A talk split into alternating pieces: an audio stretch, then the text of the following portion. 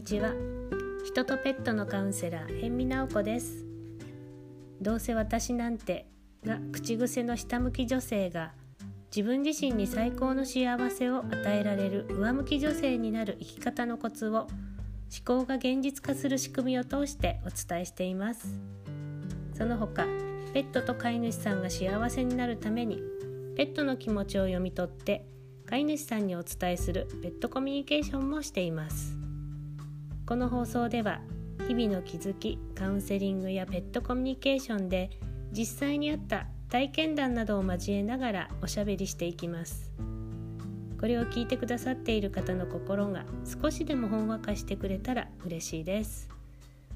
忙しい日常の中のひととき何かをしながらでも気軽に耳を傾けてくれたらいいなって思っています。さて今日のなおチャンネルですが、えー、冒頭にもありました「どうせ私なんて」が口癖の下向き女性がどうしたら上向き女性になれるのかそんなコツをちょっとお話ししていきたいなって思っていますどうせ私なんてっていう言葉皆さんどうですか？使ったことありますかどうせ私なんてって言っているこう感じってなんかどんどんどんどん目線が下行ってちょっと姿勢も丸まっちゃってね背中丸まっちゃってなんかこう暗い感じですよね。どうせ私なんての次に来るのはダメだからとかどうせ私なんて失敗するとか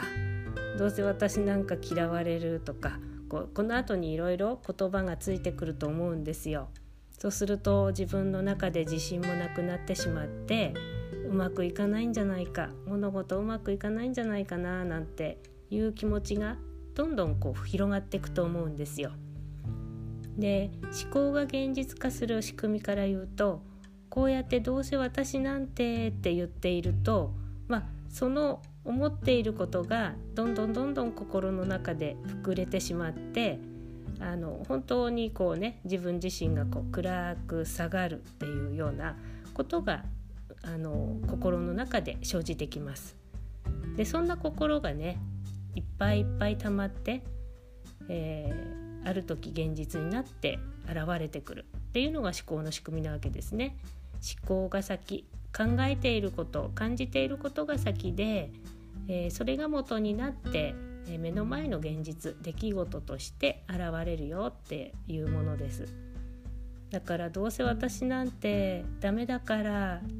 無理だからってやってると、まあ、結局物事がうまくいかないっていうことが起きちゃうわけですよね。え過去のね私もね本当にそうだったんですよ。私は、えー、26歳年下のね彼と出会った時まさにそんな感じでした。まあ、出会った時っていうか出会った時もそうですけど結婚してもなんかね何年かずっとそうでしたやっぱり26歳年下ってかなり若いんですよね、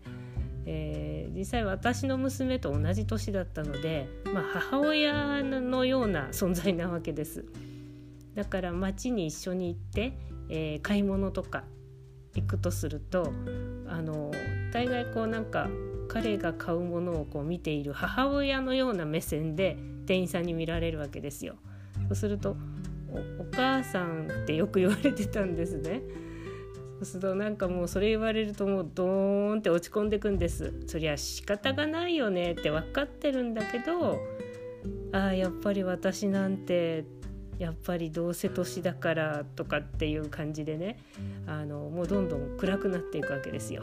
そうするともうそれがあのもう見事にこう外側にも漏れ出しますのでもう彼が「また気にしてるの?」っていうわけですね。でそういうのも嫌だったしあとよくあったのはやっぱり、えー、若い人なのでやっぱり年相の若い人が好きなんじゃないかいいんじゃないかってやっぱりずっと思ってたんです。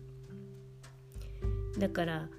どうせ若い子が好きなんでしょ若い人がいいんでしょっていう思いがあのこう口に出さなくても心の中にたくさんたくさんあってね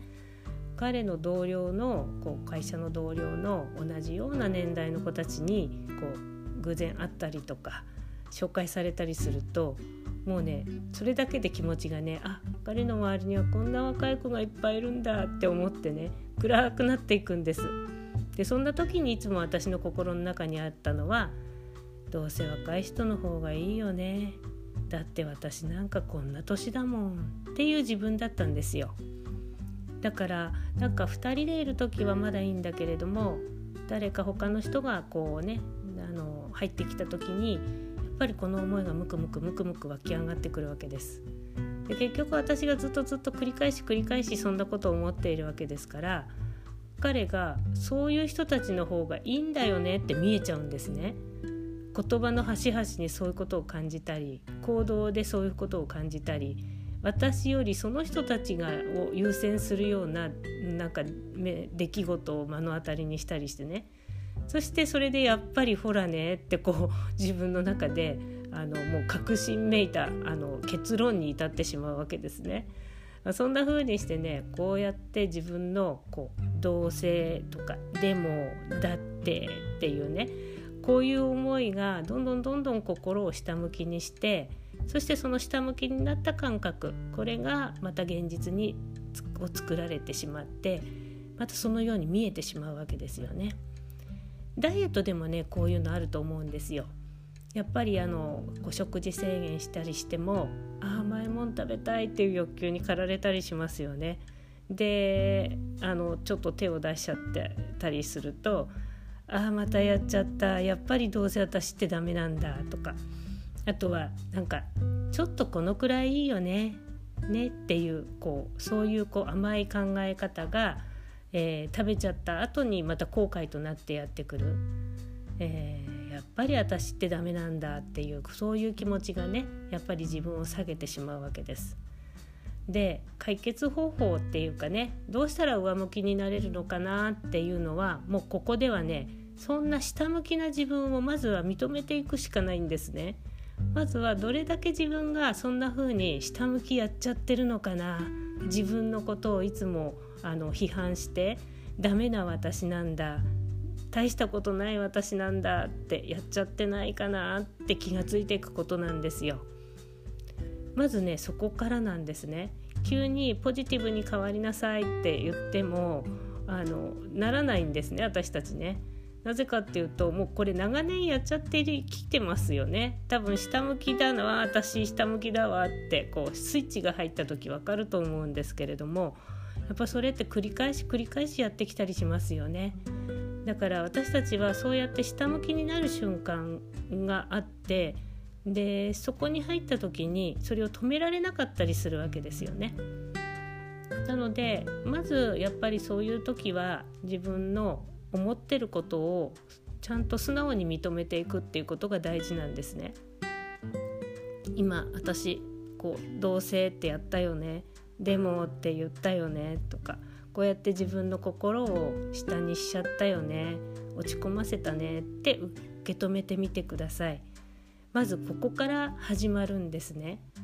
でどんな私でも嫌わなくなっていくことが一番大切なことなので下がった自分を責めないことこんな風に思ってしまっている自分を嫌わないことが一番大事です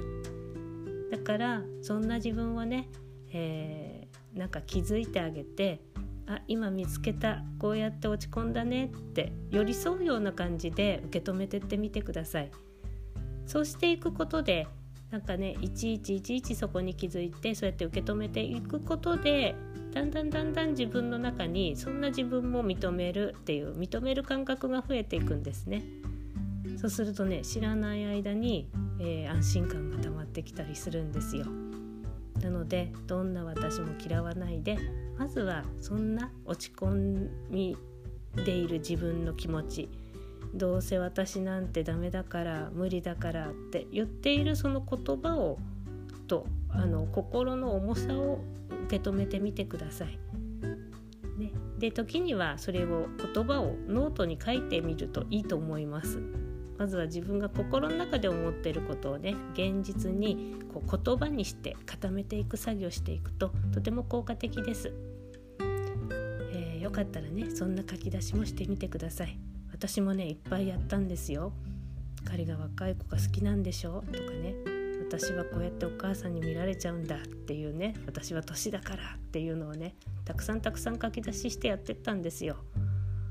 でそうやって自分の本当の気持ち本当は心の中で思ってるそんな気持ちを認めて受け止めてってあげたことでだんだんだんだん状況が変わってきたんです。で今ではねあの母さんって言われることなくなりました。そして彼の同僚に会ってももう全然自分と比べたりするっていうことがあバカバカしいことなんだなって思えるようになってきました。うん、なので皆さんもねよかったら自分はいつもこうやって落ち込むなっていう時はちょっとこれ試してみてください。で